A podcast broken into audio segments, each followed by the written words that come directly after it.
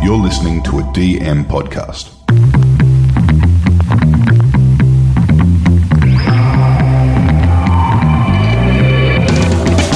G'day, pod lovers, podcasters, podlings, and welcome to Behind the Podcast, the podcast that opens the studio doors and takes a peek behind the microphone to tell you, the listener, the producer, the creator, the aficionado, what's happening in the podverse. I'm Jules, and with me, as always, is Stocks. Hello. In this week's episode, Cuomo's FOMO. The noms are in for the ambies. Paid per minute podcasting. Pushkin is pushing people out. Podcast pasta. And Spotify losing shows but making friends. All right, Stocks, we're back. Episode three. Well and truly back into the swing of things now. The holidays seem like a distant memory. We're in February. Can you believe it? Cannot believe it. Um, we're recording on time, back to our normal routine. Record Thursday morning, publish Friday morning. So we might actually be topical and on point this week. Now, we did miss the Spotify cuts last week. Yeah. So we will have a bit of a deeper dive about that at the end of this episode. Yeah, great. Well, a ton of stories coming through. Um, we'll jump in. I mean, the first interesting one that we found is former New York Governor uh, Cuomo has started an ad-free podcast company. Yep, this is Andrew Cuomo. Um, you might know him as from his time during COVID. He was sort of the Very guy popular. running the New York response. Yeah, the absolute darling. Yes, and initially lauded for his response efforts. Uh, he's now a disgraced former New, New York State governor. May or may not remember there was a federal investigation after it was discovered that his administration had covered up information pertaining to COVID 19 deaths among nursing home residents. There was a bit of trouble there. And he ended up uh, resigning over sexual assault allegations. Yeah. Not ideal. No. Uh, and he's a bit of a nepo baby. His dad, Mario Cuomo, was back in the 80s and I think early 90s, a three or four term governor of New York. So very much born into political class Yeah. and really sort of, I guess, similar to George Bush. And George Bush Jr. is a, you can run off the, I guess, political machine that your family's built. Totally. So he wants to start a media company. What are the motives here? Well, I love what you've put here, which is he's just a bloke wanting to start a media company. uh, just a guy. Just a guy and a girl. Yeah, uh, look, I guess it's about having a platform and having some control. Yeah. And someone's got some money behind him, I guess. He's starting off with his weekly podcast called As a Matter of Fact with Andrew Cuomo. Uh, and they do have an ad free subscription level. So, what happens is the first two episodes are free on Apple Podcasts right now if you were to get into it. But then going forward, uh, you pay uh, a subscription, which is currently a 40% holiday special of two ninety nine per month or twenty nine ninety nine per year. Yeah, okay. So essentially, he's kind of building up this network. It wants to just have you know, direct subscription money rather than ad revenue as his way to kind of differentiate. Yeah, and look, this is interesting. We talked about Donald Trump Jr. last week, and now you've got Cuomo. Um, you're getting these sort of political or ex-political or political adjacent people, or these at least these political names, Yeah. uh, moving into podcasting. So we've got two. It's not quite a trend yet, but it's certainly moving towards that direction. It's interesting. Like if people can't sort of find their place on mainstream TV or mainstream radio or whatever the kind of mainstream medium is, this seems to be a way. Obviously, there's there's few gatekeepers as we constantly go on about with podcasts. Um, a way for them to continue to have their voice heard. He obviously feels like he's got a lot left in the tank that has been unsaid, and maybe his time as governor came a little short for the reasons discussed. Um, so here we go. He's found a way around it, and and we'll see how this one goes. Yeah, and he's a Democrat. He's left leaning, so on it's on the other side of the aisle, I guess, from Yeah. Donald Trump Jr. So it's interesting to see that these people are trying to form their own media companies or platforms where they can get their messaging out un- unfettered. Yeah, so with the twenty nine ninety nine for the year, will you get more than Andrew Cuomo? Will he start adding other shows to the roster? Well, Allegedly, like it's a media company, so let's see what he's got. yeah. So, the Podcast Academy has announced the nominees for the third annual Awards of Excellence in Audio, the AMBIES. We've talked about this before. The AMBIES is seeming to position itself maybe as the biggest podcast awards in the US, at least. Mm-hmm. And just interesting to keep an eye on how this develops because there does need to be some sort of podcast award that's out there. Um, at some point, when, for podcasting to evolve, it needs some sort of Emmys, uh, Grammys, Academy Award type of thing. But it's so vast. It's it's kind of logistically how how do you do this? And there's no consolidated podcasting really. Um, the Ambies will be hosted by Emmy award winning producer, writer, comedian, actor, and podcast host Yeah. Larry Wilmore of uh, Daily Show fame, and it's on uh, March seventh. So there, we'll put a full list of the nominees into show notes. But again, it's not covering the biggest names in podcasting. I ran through the list and it's like, oh, okay. It's not something like the Emmys where you go, okay, these were the top shows of the year. Yep, I heard of that. Yeah, it's interesting to, to think about the kind of what the the metric is for success or what, what makes the best. It, it'd be good just to get a bit more kind of information on, on that down the track and, and sort of see what they're looking for in their nominees. Are they looking for just the kind of big glitz and glamour names or are they looking for something that is a bit more substantial?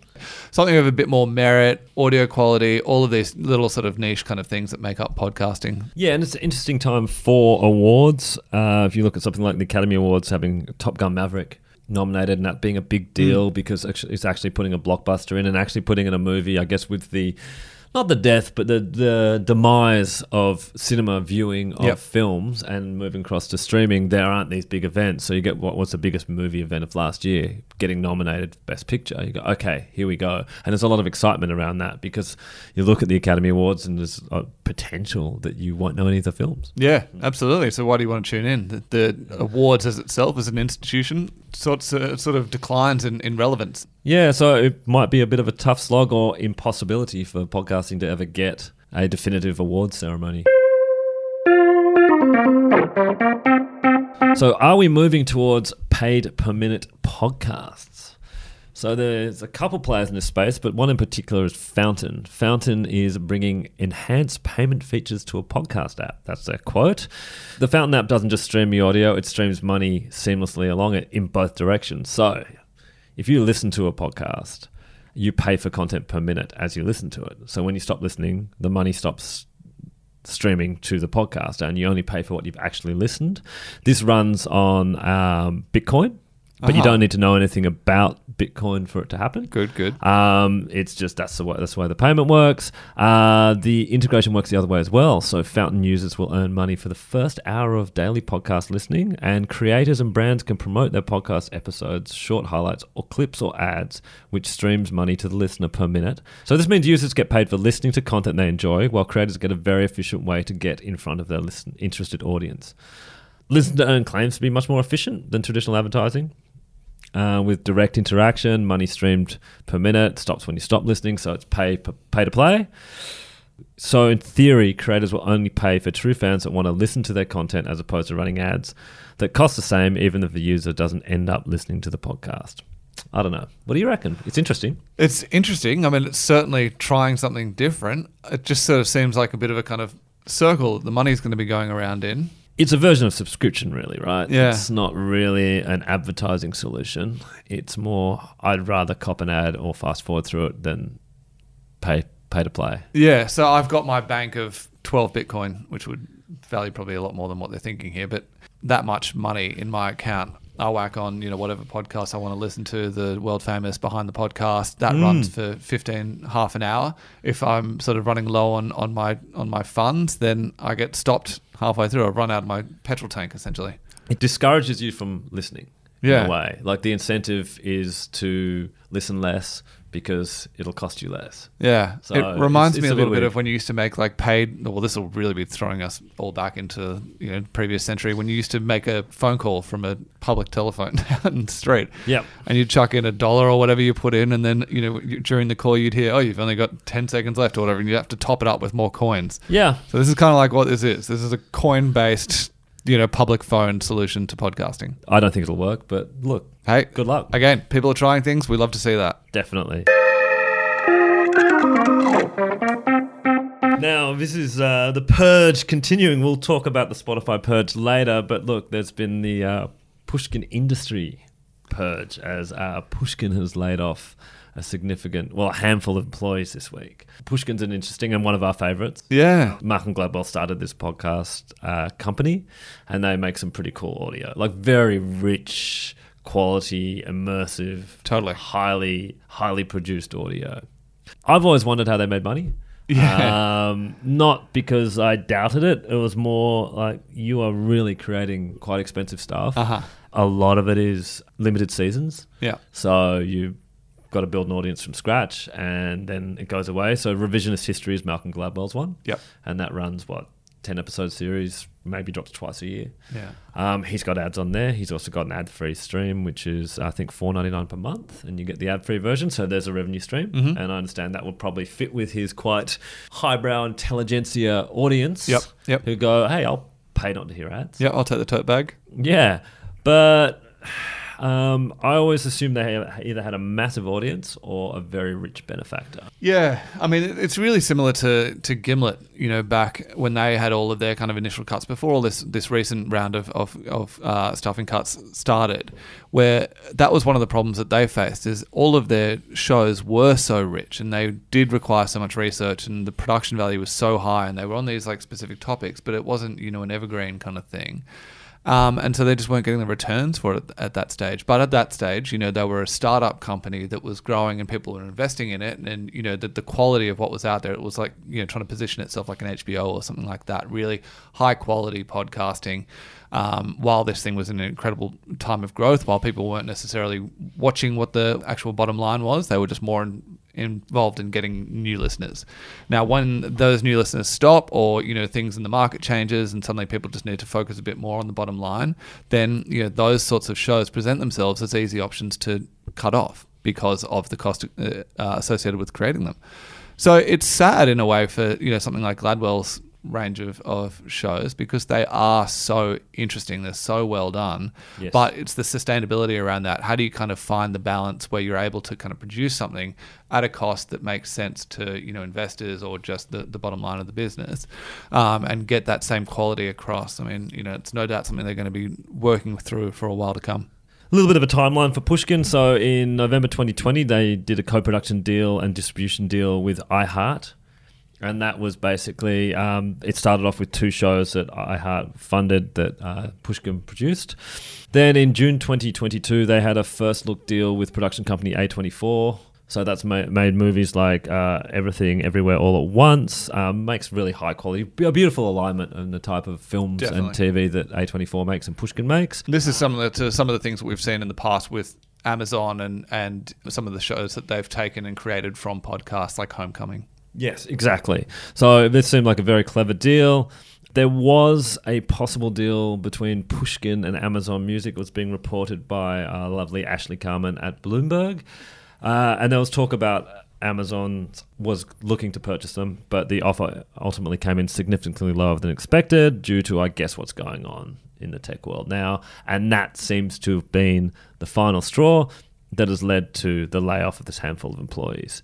A quick note to staff CEO of Pushkin Industries, Jacob Weisberg, wrote that the company is facing a year of weaker and less certain revenues and a climate in which raising money in which raising money has become difficult. So it does seem to lead to what we are saying is that they are running off a benefactor and some they've gone uh, they've basically gone we're not actually financially viable because if you're looking to raise money to expand you're not actually a sustainable business. Yeah, yeah, it's true. Anyway, uh, on that gloomy thing, let's Yeah, uh, something let's, a bit uh, more tasty. Yeah, let's give that a go. So this is a fun story. This is um, the podcast pasta saga continues. So creative ways to generate revenue off a podcast. Like this is basically um, this is merch for me, and this is a creative merch. So Dan Pashman is host of the Sporkful, created a new pasta shape called Cascatelli. He invented it in a three-year quest, which was, I believe, documented on the podcast, to build the best pasta based on forkability, Yep. um, sauceability, Uh-huh. and tooth sinkability. That's three pretty cool Yep. metrics. I like those. So he partnered with New York-based pasta maker. I'm gonna get this wrong, Sfoglini, to produce it. The shape which Pashman owns the rights to is also being made in gluten-free chickpea form by Banza and sold separately at Trader Joe's on its own label.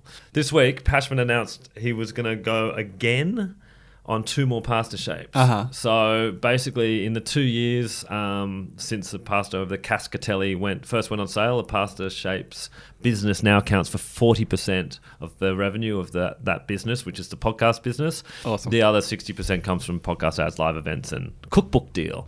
So you know this is merch, really cool edible merch. Basically, they were saying between March 2021 and 2022, the company sold 417,000 pounds of Pashman's pasta, and it makes up 10% of the pasta company sales. So across the board, this seems to be a, a massive success. Yeah, this is so cool. I think um, just having you know it's it's sort of meta in the way that the, the show works to create this merch and and you know it's the methodology behind what goes into it. They've created their things like forkability, how you get the pasta out into your fork, how easy it is to get into your mouth. Sauceability, how much it can carry onto, how much sauce it can carry into your mouth, so you're getting a good dollop with each bit of pasta you get, and obviously tooth sinkability. Can you just hoe into it? I mean, awesome anyone who listens to the show will have been really invested in this kind of journey and this and this approach. Um, and as you can see by the sales, I mean, making up forty percent of the revenue is pretty amazing. And then having that sort of you know the live show element that goes along with that, which is you know around cooking, which has a huge you know audience in and of itself. I mean, I think audiences always want to see the way that people are able to create great things in the kitchen and and certainly you know if you've been listening to all this it just it's one of these shows which I imagine has you salivating as you're listening to it to be able to see it to be able to go out and buy it I'd be on it straight away if I was if I was listening to this show It's amazing, and and to to be a significant part of this pasta company's business going forward as well. Yeah. and it's a content stream. Like And, you've yeah. basically gone, okay, well now we're going to create another one. Follow us on this journey. This is Totally. show. Totally, and they're going straight into Trader Joe's, which is like huge distribution around America. So amazing. yeah, stuff. apparently they're in roughly two thousand stores. good work. Yeah.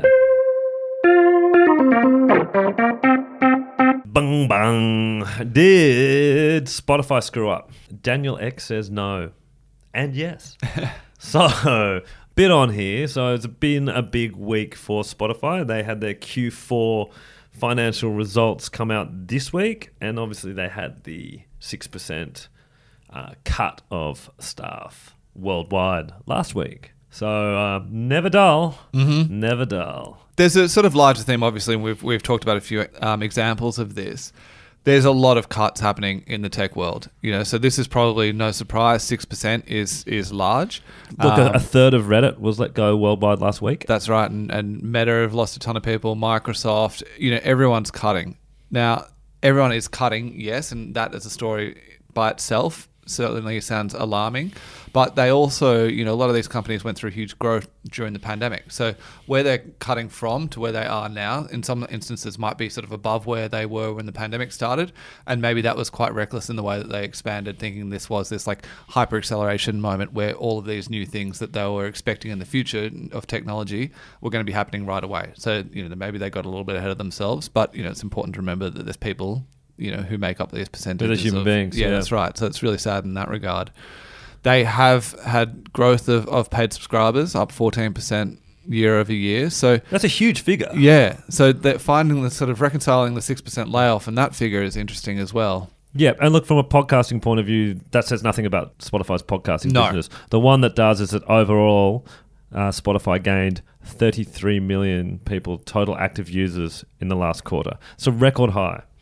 So they have over 489 million free and paid subscribers, which is up 20% over last year. And you've got to figure podcasting played a role in that. Totally, and it's it's interesting. I mean, some figures that we've talked about in the past about the decline in the number of new podcasts that are coming out and being created. You know, this is this is really falling off a cliff.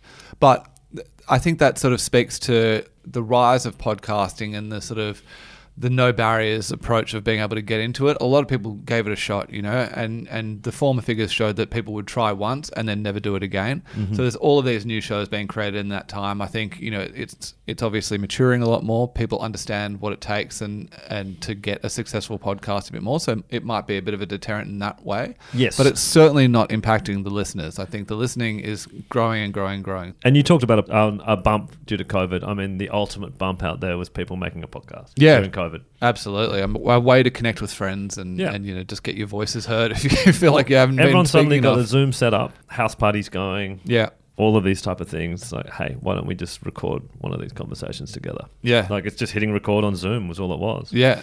I mean, we were doing some pretty strange things and during the lockdown, finding ways to entertain ourselves. So absolutely, this is one to tick off the list. Yeah, you were having uh, dress up cocktail parties on Friday night. On the reg, it was Yeah. it was a great time of life. I actually Yeah. quite enjoyed that. Sensational.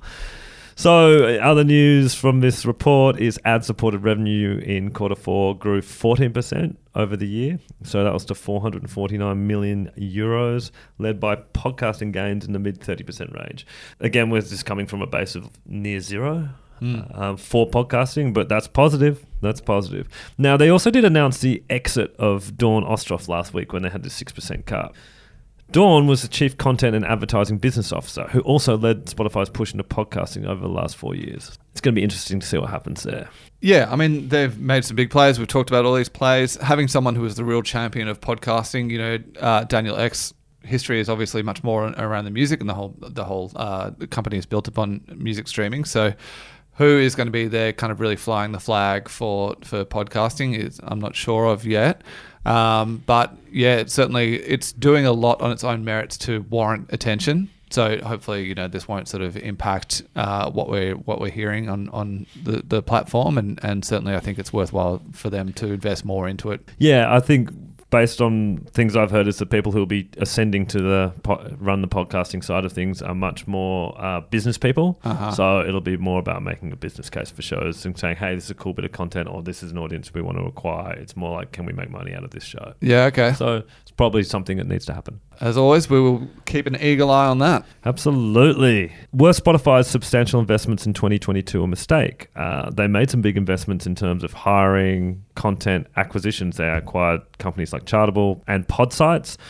Did they go too far? I mean, the company's operating loss jumped to 231 million euros, which was 7 million for the same quarter a year ago.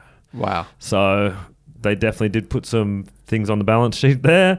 And just a few months ago, they cut back in some Spotify owned companies. There were layoffs at Gimlet and Parcast. And there was also some culling of shows as well.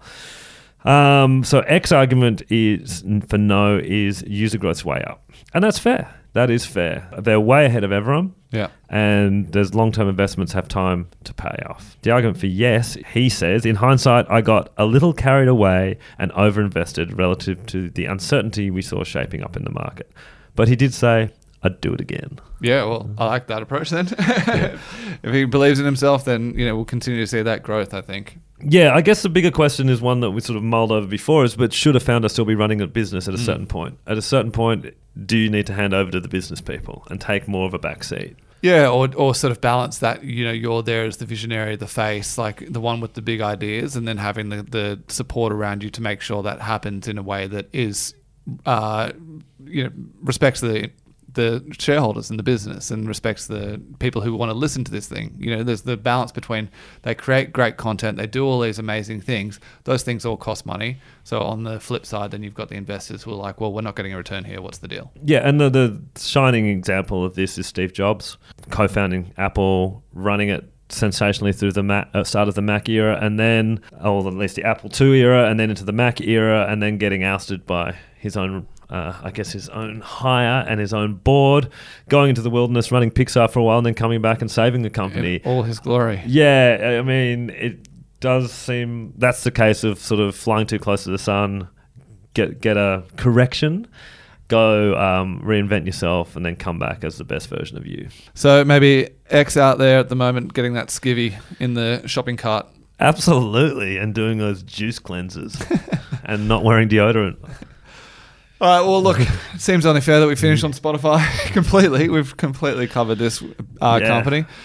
Just the one final thing that I uh, thought was a little bit interesting that's popped up, and this isn't um, necessarily related to podcasting, but Spotify, they've obviously had huge success in the past few years with the Spotify Wrapped campaign. This is something, you know, we talked about towards the end of the year. It's something that's very, very viral that everyone shares, everyone loves it. I don't think, you know, there's a bad word to be said about it. We had a brief land on our desk the other day to run a campaign, and it's a youth focused campaign, and they normally talk about uh, I don't know Melbourne Cup Day, Yeah. hottest 100, this and this. And one of the days they put in as a marker was, and we wanted to hit something that hits around Spotify Rap Day. Spotify Rap Day. Yeah, so it's and actually the- become a thing. Yeah, yeah, and the audience was like 16 to 24, Yeah. so that it's become a thing. Wow, that's Yeah. amazing. I love that. Well, look, they want to lean further into social functionality and something you know they had really early on with their desktop app certainly was the uh, ability to see what your friends were listening to, and that would be that little bar on the side, and it was a live update of what they were playing, which I always loved because you know, one, it was a good way to get recommendations on music. If you if you knew someone who was really into music, you could get some good little things popping through there without having to maybe necessarily ask.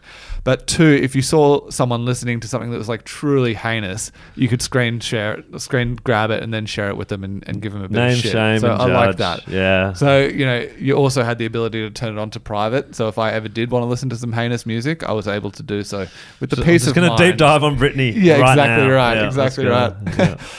So, I mean, in terms of podcasting, they're, what they're doing is, and sorry, wider platform is they're they're trying to incorporate this friends activity tab into the mobile experience as well. So they've been testing a bunch of different ways to do that in market just to see what, what really resonates. And it's by all accounts, it sounds like it's been widely popular, and people have been sort of banging down the doors to try and be a part of the test audience as well if they weren't seeing it already. So that's that's a great indicator That's of this thing, the desire for people to have this. No brainer. No, and in the land of kind of how do you discover new podcasts and, and, and that sort of question, I think this is you know a really interesting one. Like being able to filter, like you know who's listening to music at the moment, who's listening to podcasts, who's listened to podcasts in the past, whatever. You can just sort of at your own leisure go through and see what your mates are listening to, and then you can get on board with that without necessarily you might not have caught up with them in ages, but when you do, you can talk about the same things. Um, I That's think really cool. That's yeah, really cool. I reckon it's unreal. I look forward to seeing it on the platform, and yeah, it's another way that we can just poke a bit of our uh, fun at our friends when they are listening to some sort of you know gossipy podcast or whatever they want to listen to. Oh yeah. Look, and just being able to share playlist, being able to share. Yeah. Used to be able to share. Mu- used to frequently share music playlists. Did we age out of it? Maybe. Yeah. But did it get picked up by the next generation coming through? But if you have this sort of podcast list that you've got on Spotify, to be able to share that and go, hey, this is what I listen to. Have a go. Well, we hope it comes into the market soon. Add it to Bumble. All right. Thank you, and as always, and take care.